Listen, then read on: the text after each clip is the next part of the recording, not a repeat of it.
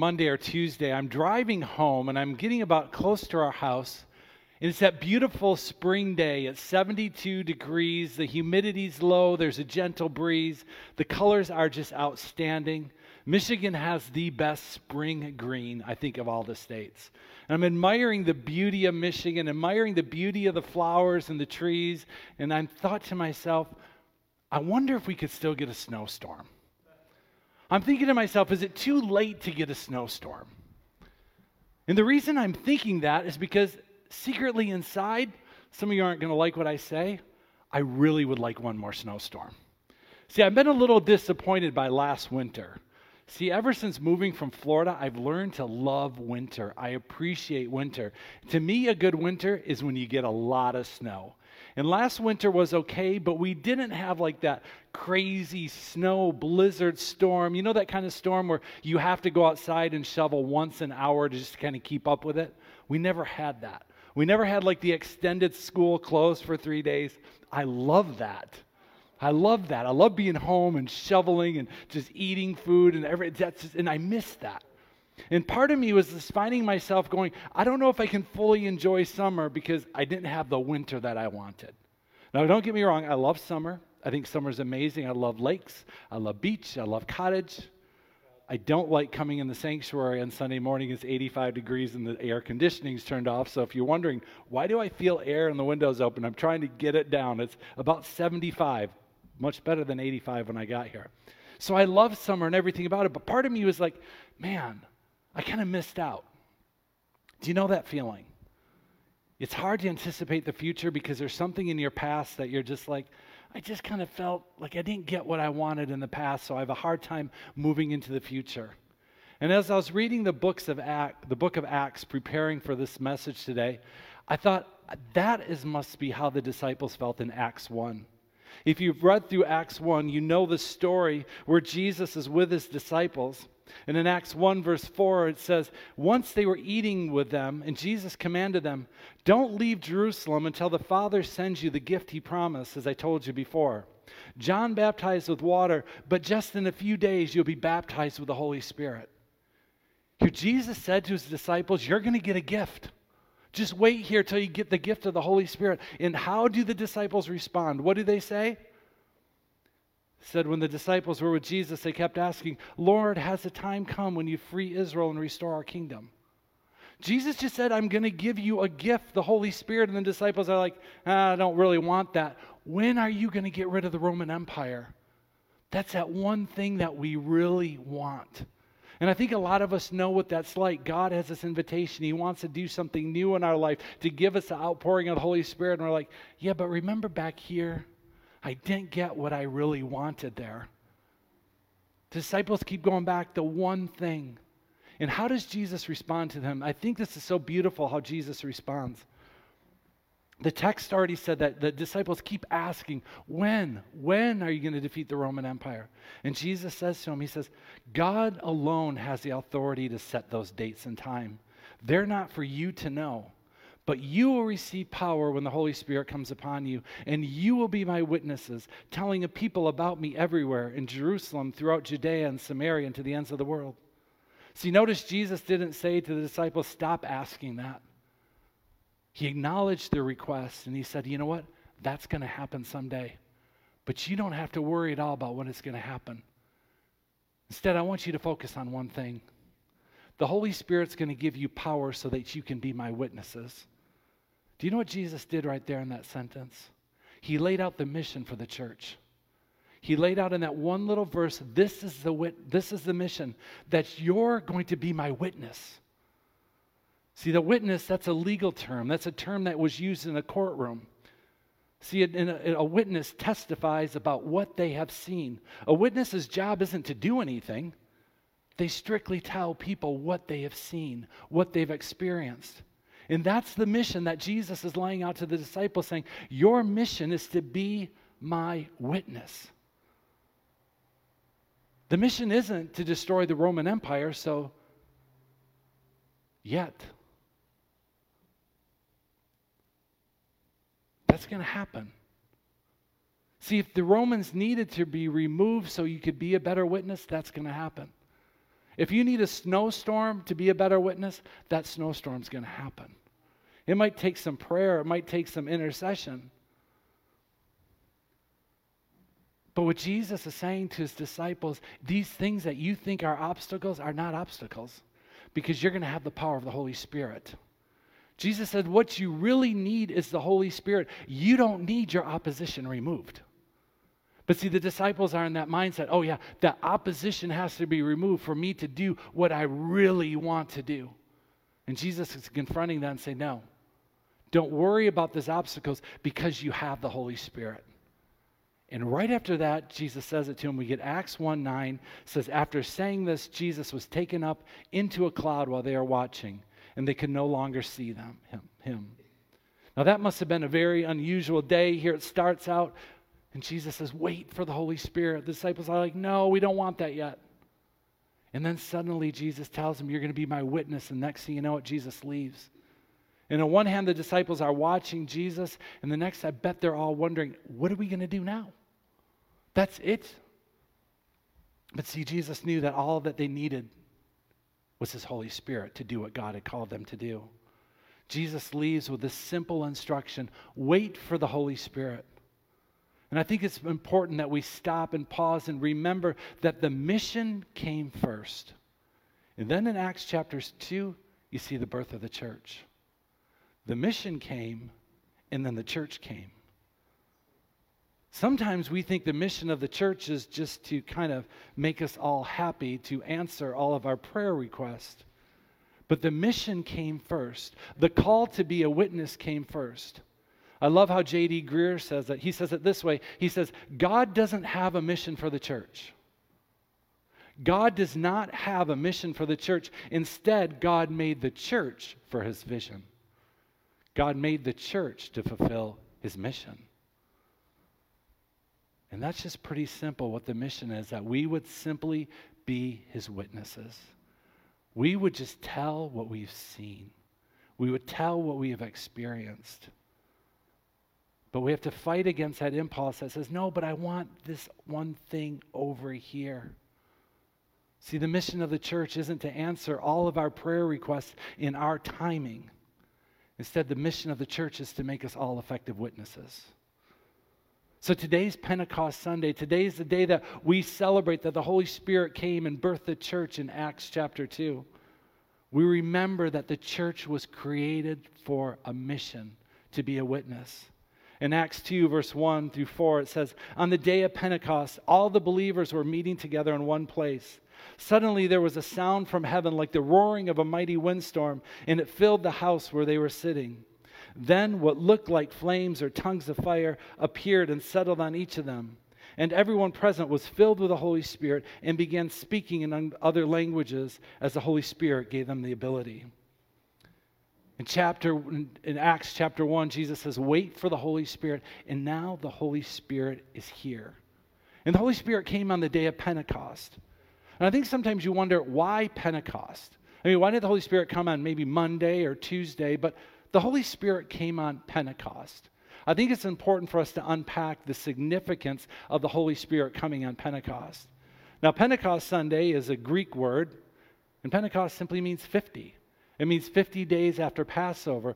But if you look at the Hebrew, they would not have used the word Pentecost. They would have called it by the Hebrew Old Testament feast called Shavuot. That's an Old Testament feast. You might remember we talked about the feast before. In the Old Testament, all the Jewish people would celebrate seven feasts. There's three in the spring and three in the fall. And the Feast of Pentecost is the last feast of the spring. And that's the day God decided to pour out his Holy Spirit on the church. And you kind of wonder why. Why pick that day? What is so significant about Pentecost that you'd have it be the day of the birthing the church? I think there's several different reasons why God picked Pentecost Sunday, but I'm going to talk about four of them. Four reasons why I think it's significant that Acts 2 happened on Pentecost Sunday. See, all the feasts revolved around one main theme, and that's Thanksgiving. Every single feast of the Old Testament was a time to set aside time to say, we're going to thank God for what He has done. We're going to thank God for the provision that He's given us. We're going to thank God for the crops that He's given us. I think we would all agree that as Christians, one of our callings is to become experts at being thankful, to become experts at gratitude. And one of the reasons we become experts at gratitude is because we live in a world structure that is constantly telling us, you don't have something. We live in a world that we are constantly being marketed to day and night saying, you're lacking something. And if you had this one additional thing, then you could be happy or then you could be satisfied. And the reason that is so important for us to be thankful is because it reminds us that we have exactly what we need. It reminds us that God takes care of us. It reminds us that God gives us the provision. And when we become grateful, it's easier to resist that impulse of, I lack something, I'm missing something. See, once we start showing gratitude, it's just a great reminder that Jesus gives us everything we need. So, not only was Pentecost and not only were the feasts all about thankfulness, but it was also a time of great expectations. See, when God would instruct the Israelites to get together for these feasts, it was a time to be thankful. But out of thankfulness and out of gratitude, it builds expectation. Because when you look at what God has done in your life, you start being grateful for what He's done in the past. You start saying, if God has taken care of me that well for the last 54 years, there's nothing that's going to stop Him now. And it builds expectation that God is just going to continue to provide and He's going to continue to take care of me. And also, part of the Old Testament feast, the Old Testament feast of, of Shavuot or, or Pentecost, they would also have read the prophecy of Joel in Joel 2. Many of you are familiar with that prophecy where the, the, the text says, In that time I'll pour out my Holy Spirit. And so the Israelites would gather together on Pentecost and they would anticipate that someday God would pour out his Holy Spirit. And they would wonder, is today going to be the day? Maybe today would be the day. So there was that anticipation there. Some of the Old Testament experts say that the feast and the Old Testament were bigger celebrations than what our Christmas is even like. People wanted to be part of these Old Testament feasts because they wanted to be grateful. They wanted to show thanksgiving. They're grateful that God had given them the law, but they also had great expectations of what God would do in the future. And the third thing that the, these Old Testament feasts did was they created dependence on God. They reminded the people how much they needed God in their lives.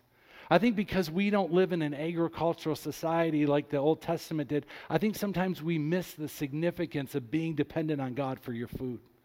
I mean, in that Old Testament structure, if your crops didn't grow, you were out of food. You would have a famine. I think we're like, hey, if we run out of food in Michigan, we'll get it from Ohio, or we'll import it from across the ocean. We don't worry about food production as much because we live in this global economy. But imagine 3,000 years ago. If you didn't have rain for your crops, that can mean you could die. So at the end of the year, when it was time to celebrate harvest, you were incredibly grateful because you knew the reason you had food on your table was because God had provided and there was no other explanation for it. So part of this whole celebration was this huge gratefulness knowing that God, if you don't provide, if you don't take care of me, nothing is going to, nothing else will. So you're probably thinking, okay, all these feasts, they all kind of sound the same. They do. Many of them have a lot of overlapping in the significance. But this is where Pentecost is very different from the other ones. On Pentecost Sunday, they would go through the celebration. They would bring their offerings to the temple. They would bring their, their, their, their first fruits to the temple. But then, after the big uh, service and ceremony, then they would have a huge feast together.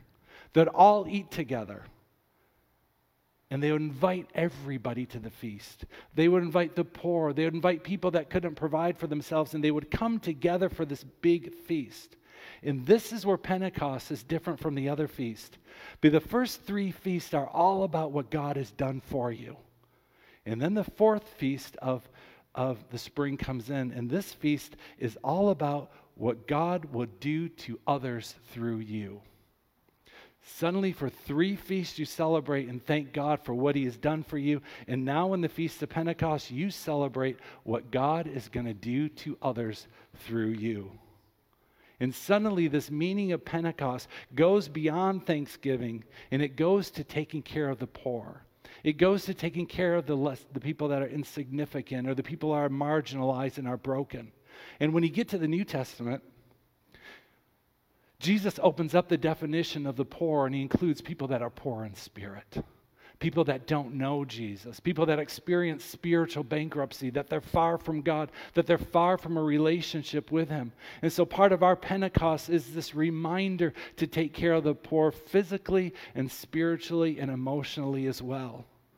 And this whole this whole culture of taking care of the poor is woven into these feasts.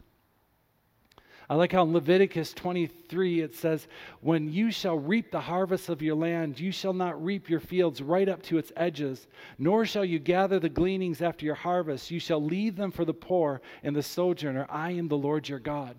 See, part of the Old Testament culture, when you had a big crop, you would leave the edges for the poor people that they could come and get the food they needed, or they could come and get some food that was left in your crops. The whole Jewish culture was you take care of the poor.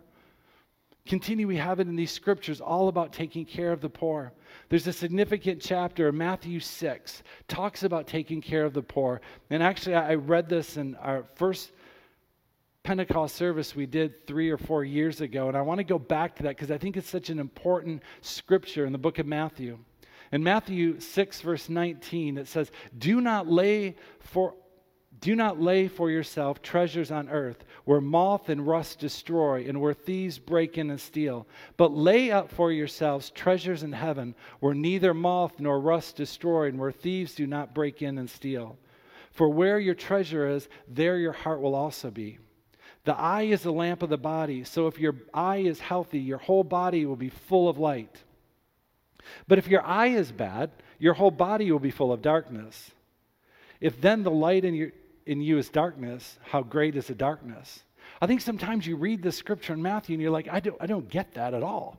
It seems like you're missing a little chunk of scripture. You're kind of wondering, did I cut and paste wrong? Because at one moment you have like talking about laying up treasures in heaven, and then you got the eye of the body and the darkness. What does it all mean? How does it all flow together? One of the Jewish cultural scholars is Ray Vander Laan. He's actually from this Grand Rapids area.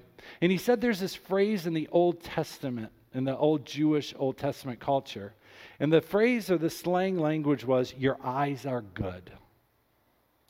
In the Hebrew culture in the Old Testament, if somebody took care of the poor really well, they would say to that person, Your eyes are good. Or if you're a person and you're continued to contribute to the poor and the less fortunate in the Old Testament, they would refer to you as a person that had good eyes. Now, why would they say that? What's the significance of that? See, there's this connection to your eyes are good to Isaiah 58. Listen to Isaiah 58. It says, Feed the hungry and help those in trouble. Then your light will shine out from the darkness, and the darkness around you will be as bright as noon.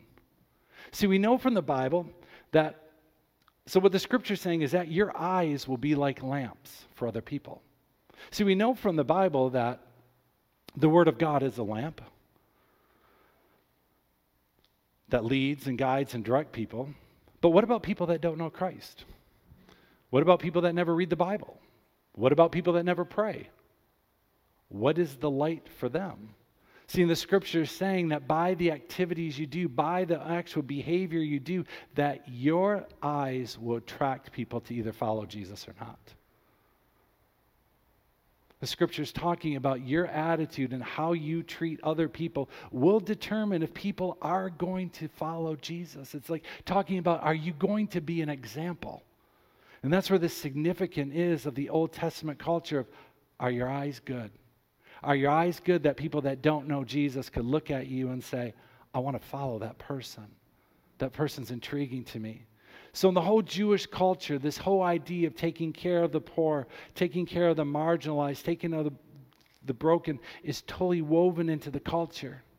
And it's on that day that the Holy Spirit breaks through. So on that day the Holy Spirit breaks through and says, Now you're going to actually have more power to do what I've called you to do. And so, one of the immediate consequences of the power of the Holy Spirit coming down is boldness.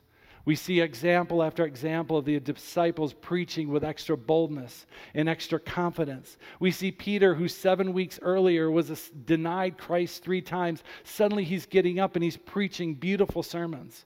And so you see, after the power of the Holy Spirit comes in Acts 2, you see evangelism happening. You see miracles happening. You're seeing the churches growing. You're seeing all these wonderful things that are happening because the power of the Holy Spirit. And then the fourth thing, fourth thing that you see is you see opposition. The very thing that the disciples were trying to avoid in Acts chapter 1, now they are experiencing it even in a greater way. So the question is how are these disciples who in Acts 1 were saying, Can't you get rid of the Roman Empire? How are they going to deal with this extra opposition that's coming their way?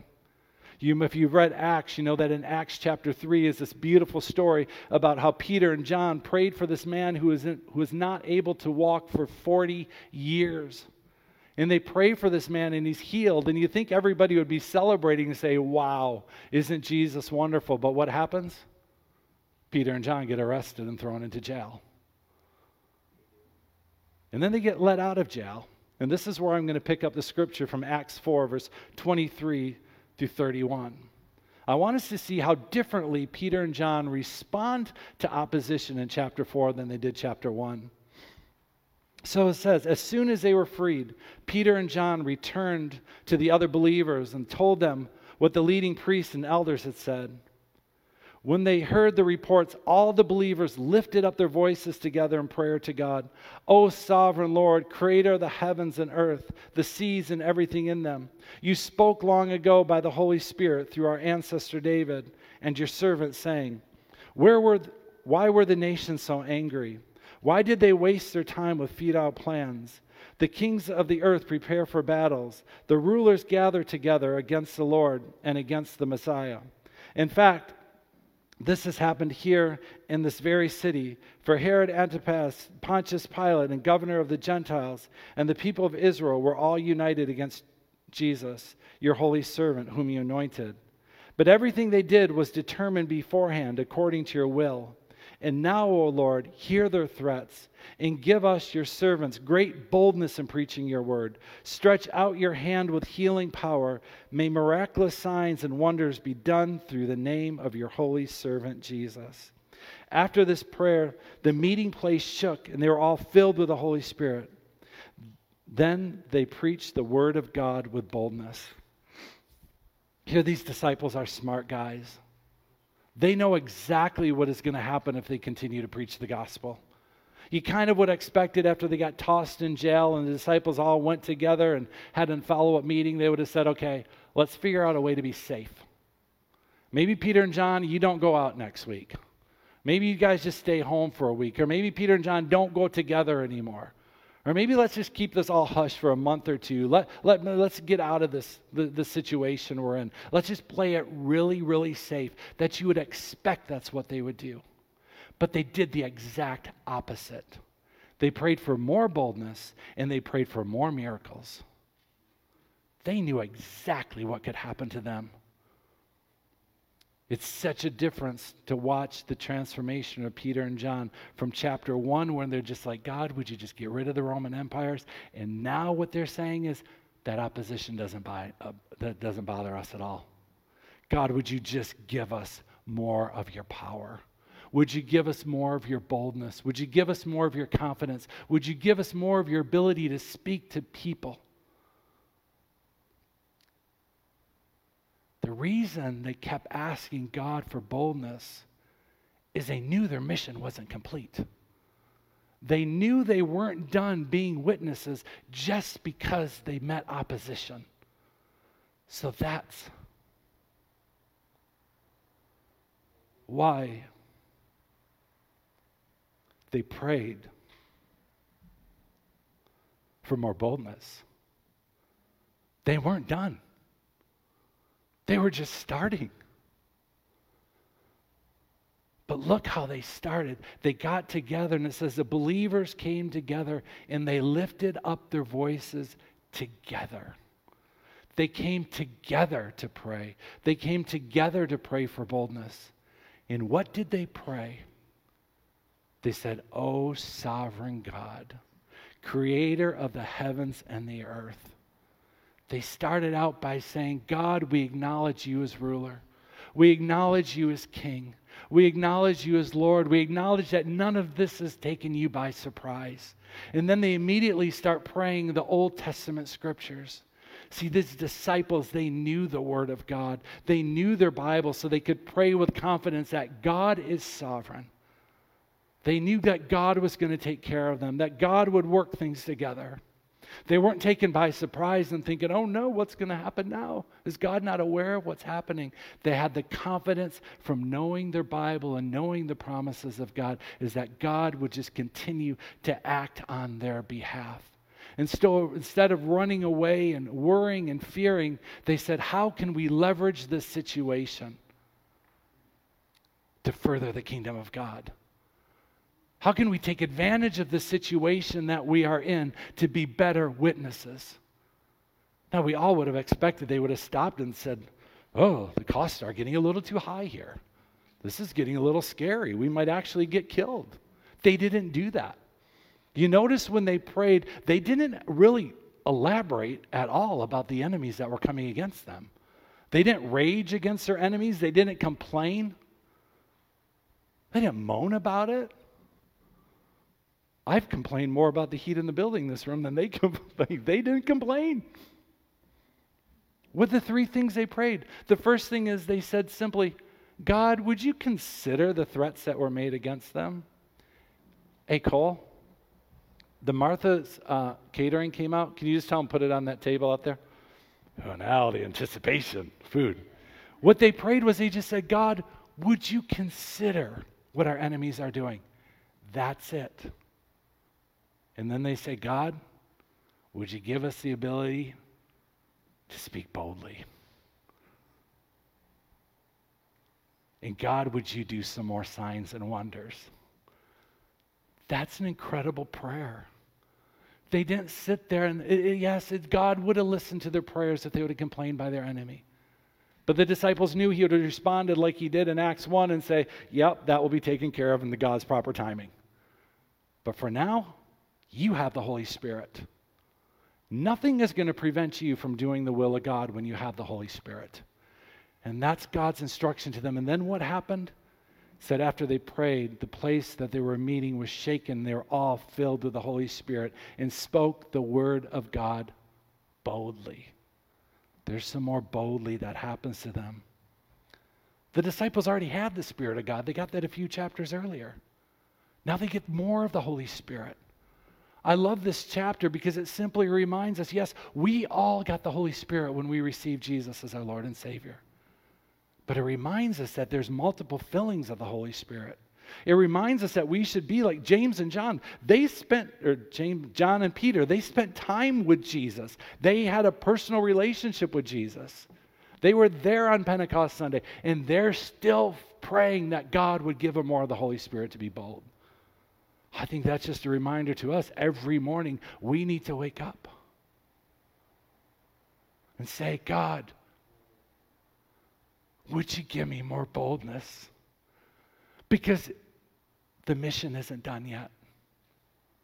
We're still called to be a witness each and every day. And Pentecost Sunday is such a reminder that we have the Holy Spirit, but that we can have more of the Holy Spirit. Pentecost Sunday in Acts chapter 4 is a reminder that any obstacle in our life is simply an obstacle. And sometimes, if the obstacle isn't moved, we just need to learn how to jump. And if we don't know how to jump, we just go around it. But God said to the, the, the disciples, Nothing is going to stop you from being my witness because of the Holy Spirit. And that's why we celebrate. That's why we come together as a church and as a community on this day to be thankful for what God has given to us, to remind us to be dependent on God and to live with expectation, but also to remember that one of the ways we show gratitude to God is how do we take care of the people that are spiritually bankrupt? To remind us to be a witness. So today I want to close the service by taking communion together. Hopefully, you all got in the sanctuary this, this little disposable communion. If you don't, it's in the middle of the room. And if you're watching at home and you're a believer at home and you want to follow communion, you can just grab a, a little juice or maybe just a little piece of a cracker. And we take communion today as a reminder of what God has done for us, to participate in what God has done for us. I love in the book of Acts, Acts chapter 2 says, All the believers devoted themselves to the apostles' teaching and to the fellowship and to the sharing of meals including the Lord's Supper and to prayer. That's what we're going to do today. We're meeting together with sharing of the word, but then we're going to go outside and we're going to have a meal together. And there's food for everybody that's here. Again, if you're home, quick drive here if you want a meal. But we're going to have a meal together. That's what the early church does. They celebrate together. And it says a deep sense of awe came over them all. And the apostles performed many miraculous signs and wonders. And all the believers met together in one place and shared everything they had. They sold their property and possessions and shared the money with those in need. They worshiped together at the temple each day, met in homes for the Lord's Supper, and shared their meals with great joy and generosity. All the while praising God enjoying the goodwill of all people. And each day the Lord added to their fellowship those who were being saved. That's how you grow a church. You meet together, you fellowship together, you take the Lord's Supper together, and the Lord sends people that are being saved. So let's celebrate communion today as we remember what Jesus did. There's this first little layer you peel off, and hopefully, y'all get out your glasses and you can, can get that first little layer off. And here's a little gluten free wafer. We get out this little bread that's just representation of the body of Jesus. That Jesus on the cross, his body was broken for us so that we might be whole. So let's take this together, celebrating that we have our wholeness in Jesus' body alone.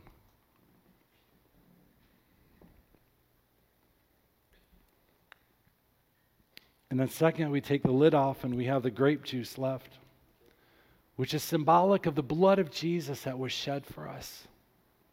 The blood of Jesus that was shed for us so that we could have new life.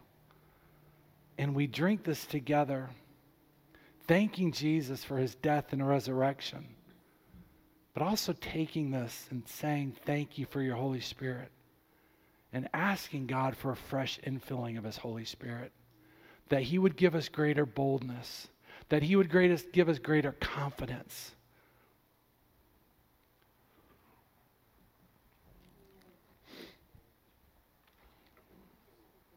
And just put it in that little hole thing in front of the pew in front of you, and then we'll go through later and clean it up. So, Father, we come before you today, Lord, on this Pentecost Sunday. And we thank you, God, for the outpouring of your Holy Spirit. We thank you, Lord, that each person here that's a follower of yours is filled with the Holy Spirit of God.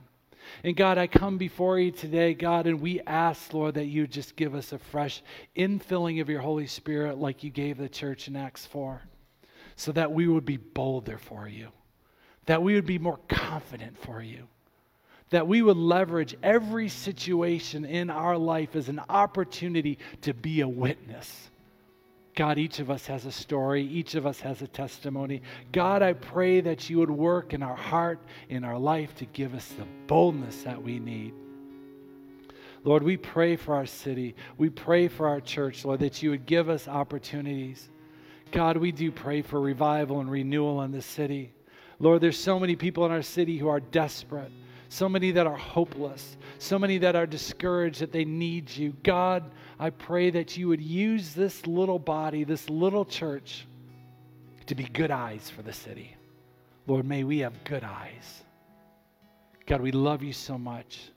We're grateful for our time to be here. And God, I even thank you, Lord, this Pentecost, we're celebrating the Holy Spirit, but Lord, we're also celebrating that we can gather together again for a meal. That's big. That's powerful. So we thank you for your provision in Jesus' name.